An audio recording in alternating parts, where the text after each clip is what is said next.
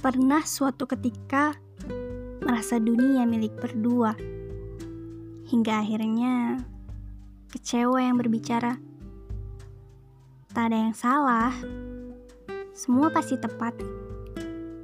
Apa, siapa, di mana, kapan, kenapa, dan bagaimana, semuanya tepat kita hanya sedang disadari akan suatu hal bahwa semua bisa berakhir. Bagaimanapun caranya.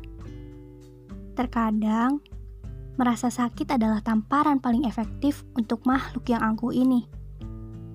Setelah sakit, tunggu saja waktunya. Hingga tiba saatnya, air mata terganti dengan kata maaf. Maaf yang tulus dari dalam diri untuk bayang dalam cermin. Kau kuat.